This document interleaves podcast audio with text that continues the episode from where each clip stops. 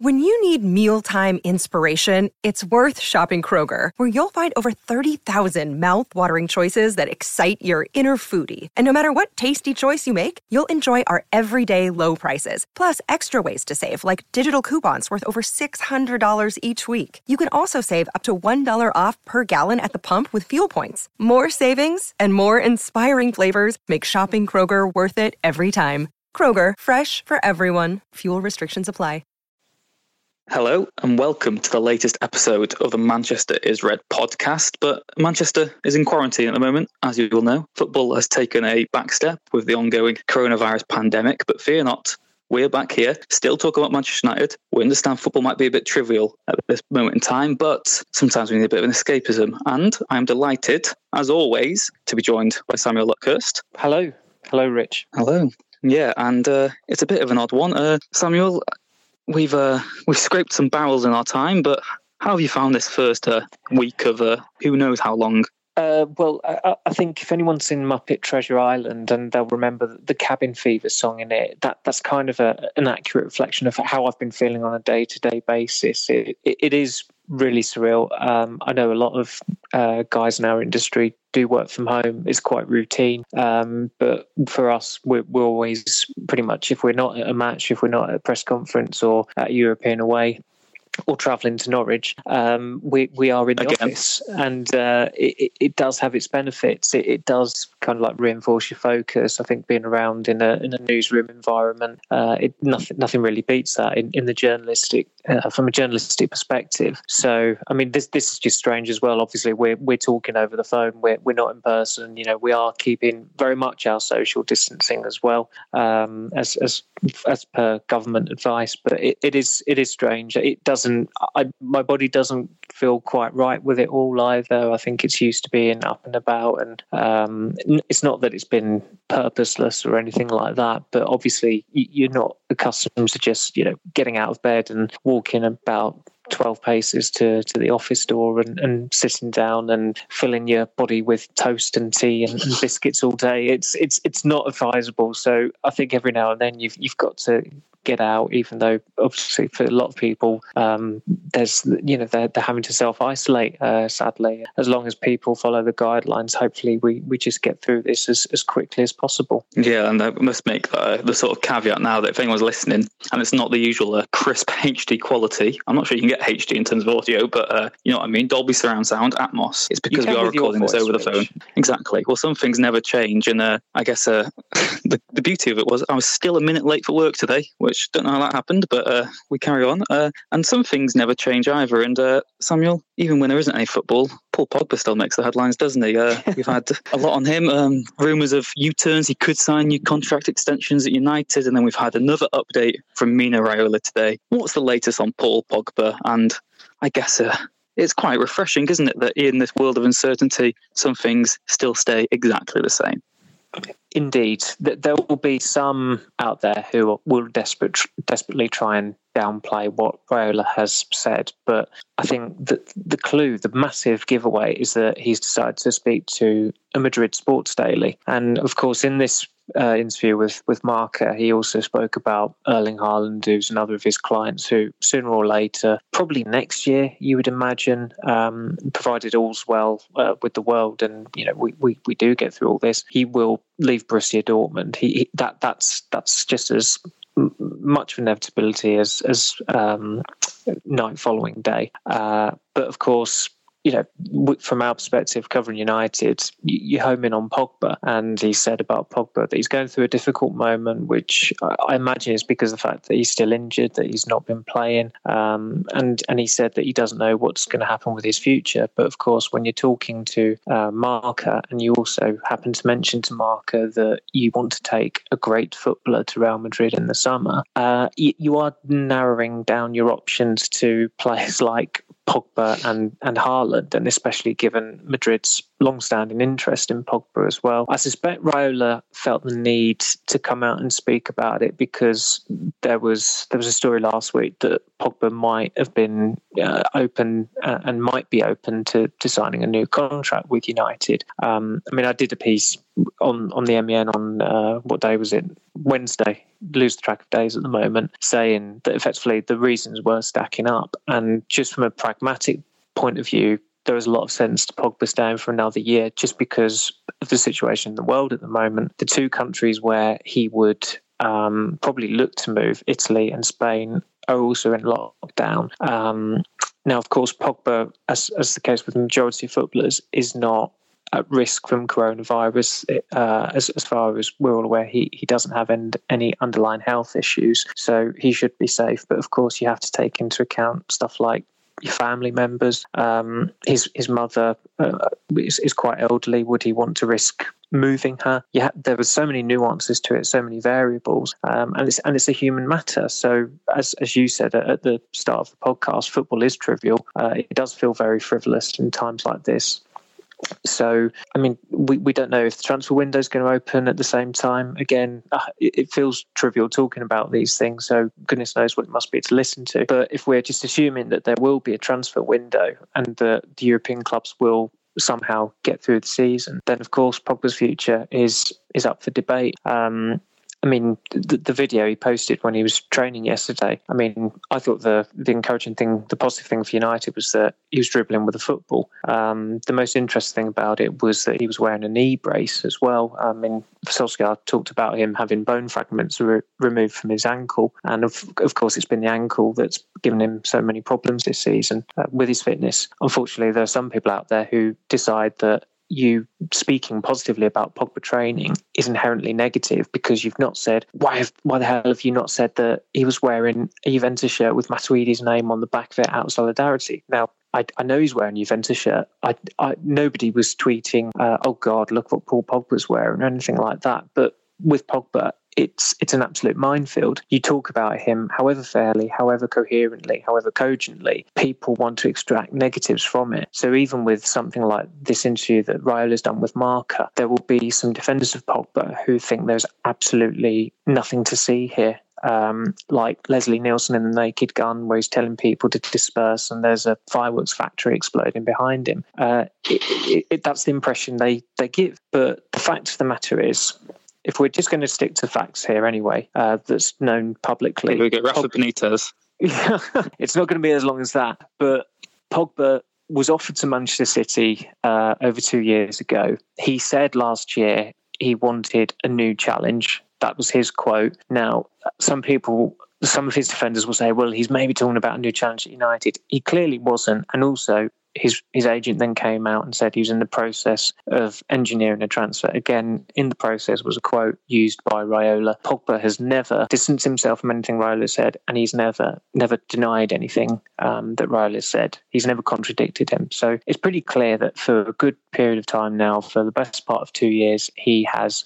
been you know, considering or looking to move away from United. Which uh, which club do you think he will go to if you if he's got to go? I mean, we keep on seeing these rumours saying Real Madrid, saying Juventus. Like you said, he could still stay at United. The, fact, the thought of Pogba being here in another two, three years, to me, I, I'm just, I'm not buying personally. I can't see that happening. So, Samuel, you said there that, uh, you know, like we said, Raiola has spoken about engineering a move away. It seems it's going to be Real Madrid or Juventus. Even if United were to to maybe even agree new terms with Pogba, it still seems like his long term legacy is not going to be at United. You spoke of that new challenge, and I know Solskjaer said last preseason that the new challenge could mean being at United, but it's pretty clear it isn't. But where do you think, if, if Pogba was to leave, where do you think he would end up going if you had to go with your gut right now? I'd probably still say Real Madrid purely because of the Zidane factor. And apart from winning the Champions League, he ticked every box in in Turin. Um, his wife's Bolivian, uh, so she's a Spanish speaker. Pogba speaks fluent Spanish. I think when you go back to that summer of 2016 when he was on holiday in, in California, he did a, a sit down interview. I think with ESPN's uh, Spanish channel, and he was he was speaking Spanish fluently, which I think was news to most people at that stage. And the shirts that were laid out in front of him were Juventus shirt, a Juventus shirt, a United shirt, and a Real Madrid shirt. Now, obviously, he went back to United that summer, but from what I was told, he, his initial preference was to go to Real Madrid, but then Raiola said, "Well, no, go back to United. You can hopefully do everything in, in England and then go on and, and conquer Spain." It's obviously not worked out for him at United um, to a certain extent. He he has had some success, but there's also been an awful lot of tumult there as well. But within that period, he's won the World Cup, uh, which is the major objective of any elite footballer. So I think there'll be some, from Pogba's perspective, there'll be a sense of fulfillment. There'll also be an acceptance that at United it hasn't quite worked out as he'd have liked. Um, but you know, I think there's there's blame on both sides there. I think that there are a lot of people culpable for why it hasn't worked, but ultimately it has got to a point where United have ended up signing Bruno Fernandes, uh, who, whatever people say, has, has been brought in partly to offset the possible departure of Pogba. And although those two players can play together, um, and it could be a very exciting combination whenever that time does come. If, if United are able to play Fernandes and Pogba in the same side, um, it's it, it, just doesn't feel likely that that's going to be a short, sorry, a long term partnership, or United are going to be a long term team with those two in it. I guess the thing, the fact that, that maybe intrigued me the most was the, the the thought that if Pogba was to stay, what do you think that would do for United's summer transfer plans? If, if, if it was sort of agreed Pogba is staying this summer, what, do you think United would still be looking to sign Jack Grealish or James Maddison, uh, another attacking midfielder, or do you think that they'd look at other areas of the pitch as the priority? See, I think that that's a relevant. Um, debate to be had on on the attacking aspect because if you do sign a Grealish or a Maddison, it, it does suddenly suddenly start to look quite top heavy, particularly in that central area. Because you look at Maddison or Grealish as uh, a central focal point, even though they're both very good at coming in from the left. And I think Grealish this season has, has mostly played from the left for Villa. I, m- I might be wrong about that. Yeah, I think he did. Yeah, um, he's you know that that's that's where he operates. Now, of course, you've got a lot of things to to consider there. James Daniel James is playing left for United a lot this season, um, but he's also played a fair amount on the right, especially when when Rashford was available. Suddenly, you're it's it's almost like a domino effect. If you're accommodating one player, that you then have to accommodate another player, and then someone eventually at some stage you can have their nose put out of joint. Of course, United need competition, and yeah, the, the, the attack still does look quite thin. Solskjaer has managed it particularly well, I think, since uh, since January, since they got Fernandes in and Ighalo. Things have gone to near perfection pretty much. Just looking at the the results alone, but the way Ighalo's come in, Martial's been allowed to rest. Martial's come up with some very important goals and regained form because I did I did think he had a pretty poor January overall, but he's he's become a more, much more important and, and better player for United. Even though even though there are games where he can look like he's not doing an awful lot, he'll then suddenly score, which is always a very good um, you know, it, it, that's a habit, that's a knack that any striker would want. If you're not playing well, but you still get an important goal, that's a great habit to have. I guess but, that started with sort of Chelsea away, didn't it? it as soon as Rashford yeah. got injured, that and I mean we're having doubts. And like you said, there's still been times this year where Rashford, uh, where Martial's looked not not good enough to be a number nine for United, but he's starting to prove himself. But I mean, we're going to maybe come on to this later, but Ighalo seems like uh, I mean we've been doing these Q and A's all week, haven't we? You, you and me, and be do, be sure to check the Manchester Evening News throughout this uh, prolonged period of absence because there will be daily Q and A's. But Odion Ighalo seems to be one that fans really seem to be divided on at the moment because everyone loves him and he's certainly doing what's being told of him. But I know we speak about it every week, but Odion Ighalo, surely surely he's got a long term future. You know, if he keeps up this goal scoring rate, it has to be considered because the the caveat with Haaland, for instance, was that if you signed him, he had to go in the team straight away. His his goals record, even though he's 19, his goals record this season and the potential and just the sheer expertise in which he operates as a striker meant that he had to go into that team, which of course would not have been good news for Martial or Rashford. At that time, probably Martial because Rashford was in you know the, the form of his life. So in in a way, it's it's been a bit of a blessing in disguise for United uh, for for this in during this short period anyway, because They've brought in instead a backup striker. The main striker has become more pivotal with his goals uh, and, and the manner of certain goals. I mean, Martial's goal against Watford was, was one of the best he's, he's ever scored, I think, for United. And it's not put any noses out of joint. The harmony at the club, in the squad, has been has, has got better more than anything. And of course, we've seen before in that January uh, two years ago when Sanchez came in, what a detrimental impact that had on the French connection, if you like, of Martial and Pogba. Even though Mourinho originally did try and accommodate Martial in that attack, it was pretty clear that it was not going to work because somebody was going to be playing out of position. So sometimes signing the weaker player makes the team stronger. And you could argue that that's been the case with United so far. I don't think you'll be able to truly quantify the impact of Ighalo and Fernandes until if we ever get there at the end of the season. Mm. At that point, you can say whether there's been an, a complete success for the team. I've no doubt that Fernandes will be a success as a player at United because he's you know, he's set the world alight and he does not look like he's going to have a relapse like Di Maria did, or um, or Sanchez did, or, or some or some of these other players who have come to United in the post Ferguson era, had a very good first month, and then their form's fallen off a cliff. But with Ighalo, he he has to be considered as a long term addition because you see even someone like Fernando Llorente at Tottenham last season, even though he's never going to supplant Harry Kane up front, and he probably wasn't an ideal striker um, to come in and start whenever Kane was injured or unavailable for whatever reason, he still had merits. And of course, it was his goal that sent them through, fortuitous though it was, um, to the semi-finals of the Champions League. Yeah, I guess maybe. Do you think the I mean, yeah, we spoke about Garland. The fact that he isn't maybe stereotypical of what, what we were saying United striker would be under Ole Gunnar Solskjaer, I think that's going to affect the way United do finally operate in the summer transfer window. That they might start considering players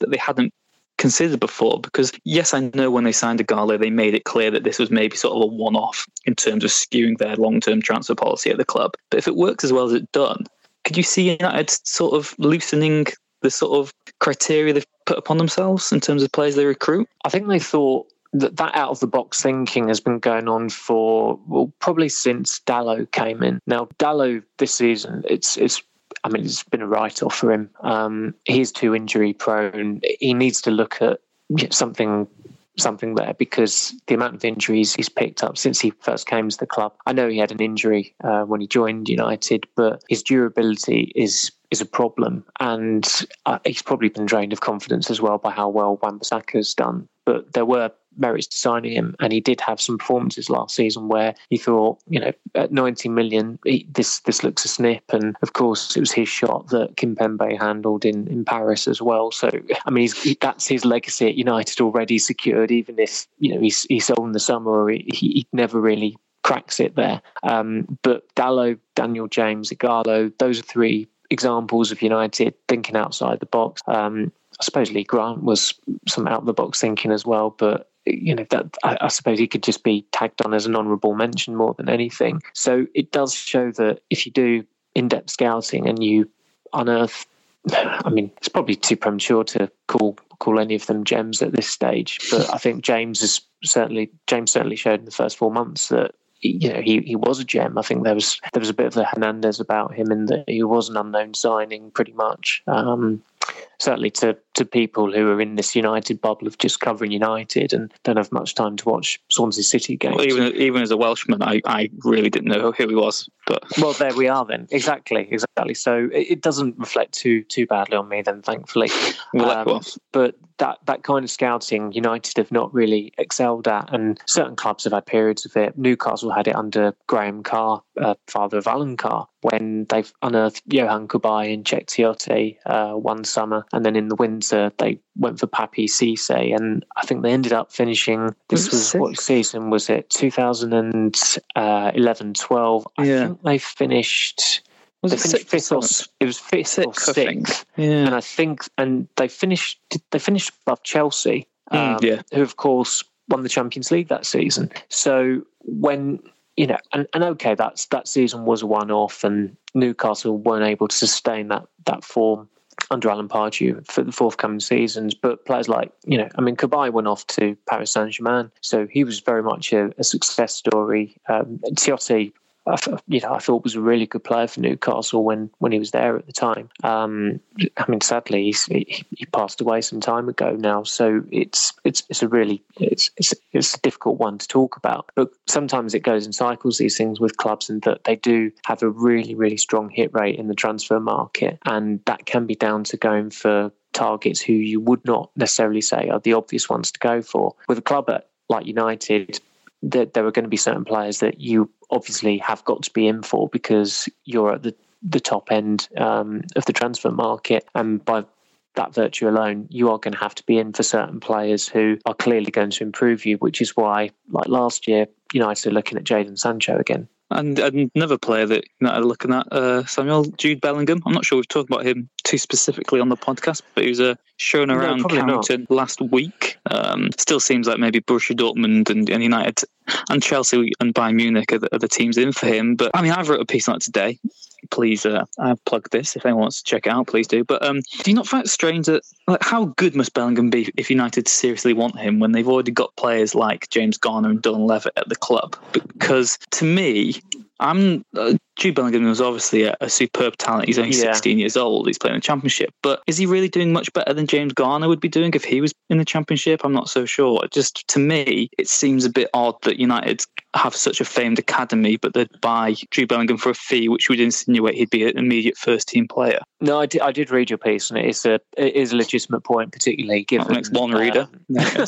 Um, it's, it's in the tens of thousands, not hundreds of thousands, I'm sure. Um, but it is a legitimate point given that these two players have have signed contracts over the last year with United. They've been kind of promised a pathway to the first team squad at the very least. I can see Garner going on loan next season, maybe Levitt as well. Uh, I think Levitt but for illness in January, um, as I think you know, you told me back in uh, a couple of months ago, he probably would have gone on loan um, in the new year, especially since well, um, obviously the Euros have been postponed by a year now, but at the time he was was in the need of game time to ensure that he got a, a squad berth because he, he'd been called up by Ryan Giggs last year. So that need for playing time for those players is is becoming more more and more immediate, but when I, when I spoke to Nicky Butt about it, he said they needed to be around the United first team environment a lot more before they went out on loan, which I can understand. But of course, when United are chasing a player who's being coveted by an awful lot of clubs across Europe, and Ed Woodward and Matt Judge are meeting um, the player and his parents at Carrington, it, it,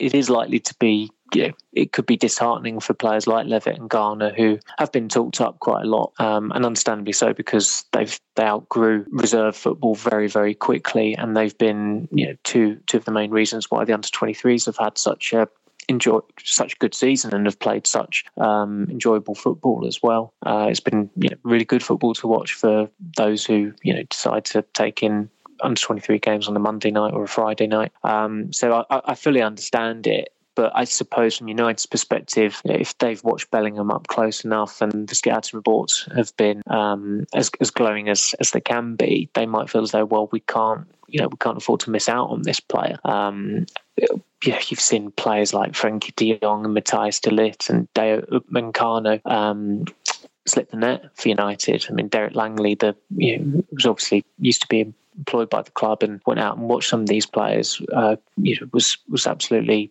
you know, seething that United passed on these players when he felt as though he'd unearthed them at the time, certainly from these shores anyway. Uh, so th- there's there's always that at the back of their minds that if you know if this player goes on and is an absolute rip roaring success elsewhere is going to reflect quite reflect quite badly on them. Um, but sometimes there's there's a way of accommodating these things, and um, you, you, look at even though Matic is likely to get a new contract, you wouldn't imagine that would be. I mean, that could be a a one a one plus one if you like, which is what they like to offer to thirty something squad players. But as Marouane Fellaini and Juan Mata have shown, if you do sweat it out with United, they will budge and they will give you a guaranteed minimum two year deal with the plus one on top of it.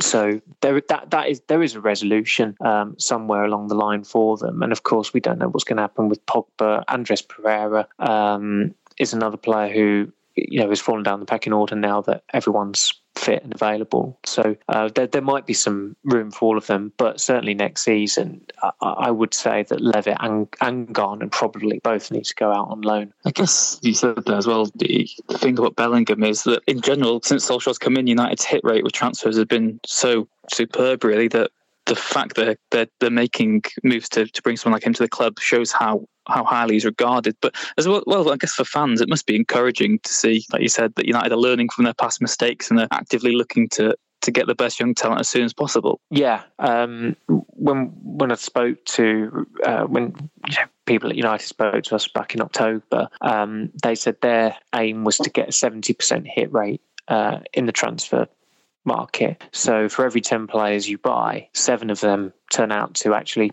be good for you. Now, of course, it's not as black and white as have they been a, a hit or a miss or what have you, but more or less you can, you know, say this player's been good, that player's not been good. The irony is that they, um, they outed Daley Blind as a player who wasn't necessarily United material. Yeah, I'd have said that you know, I'd argue that Daley Blind, certainly post Ferguson, you're, you're, probably looking at he's probably on the top five signings United have made in terms of what he brought to the team and how good a player he's, he was and um, certain certain times when he was um, playing in certain positions, he, he, did play very well and he, he did win trophies with them. Um, so that that's what they're aiming for anyway. It's, it's kind of like a, a 70% hit rate. Going off Solskjaer's five signings, if you to include Ighalo so far, if you had to judge them right now, you would say all of them have been hits to, to various degrees, but all of them have been successes in, in different ways. Uh, so that's five out of five, and that's pretty good going. I know um, one of our former colleagues, uh, James Robson, uh, came up with a great idea that United have already got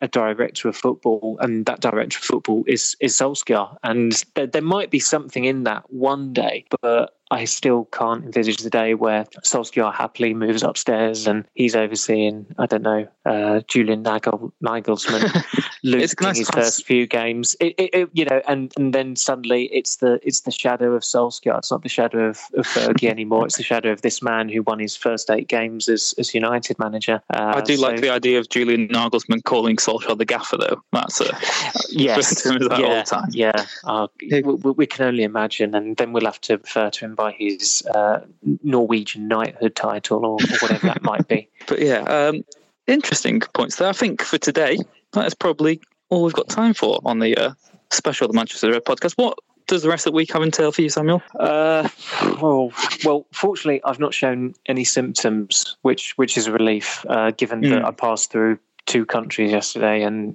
uh, if you've ever been, if anyone's ever been to Frankfurt Airport, it's it's it's humongous. And um, I think when we were coming back from Austria, there were a lot more people wearing masks than when we were going out to Austria. But it, will be a case of just just more working from home. Fortunately, uh, I'm off on Saturday and I'm off all of next week, which is, is very, very well timed. It, of course, was going to be International Week next week anyway. So, um, but fortunately, I am getting out and about, trying to keep as active as possible and as safely as possible as well, uh, without going um, too stir crazy with uh, with with all this cabin fever. Well, I feel like I owe you a favour by watching that Muppets film you referenced at the start because I'm not gonna lie, I've not seen it. Uh, yeah, Treasure well, Island is it?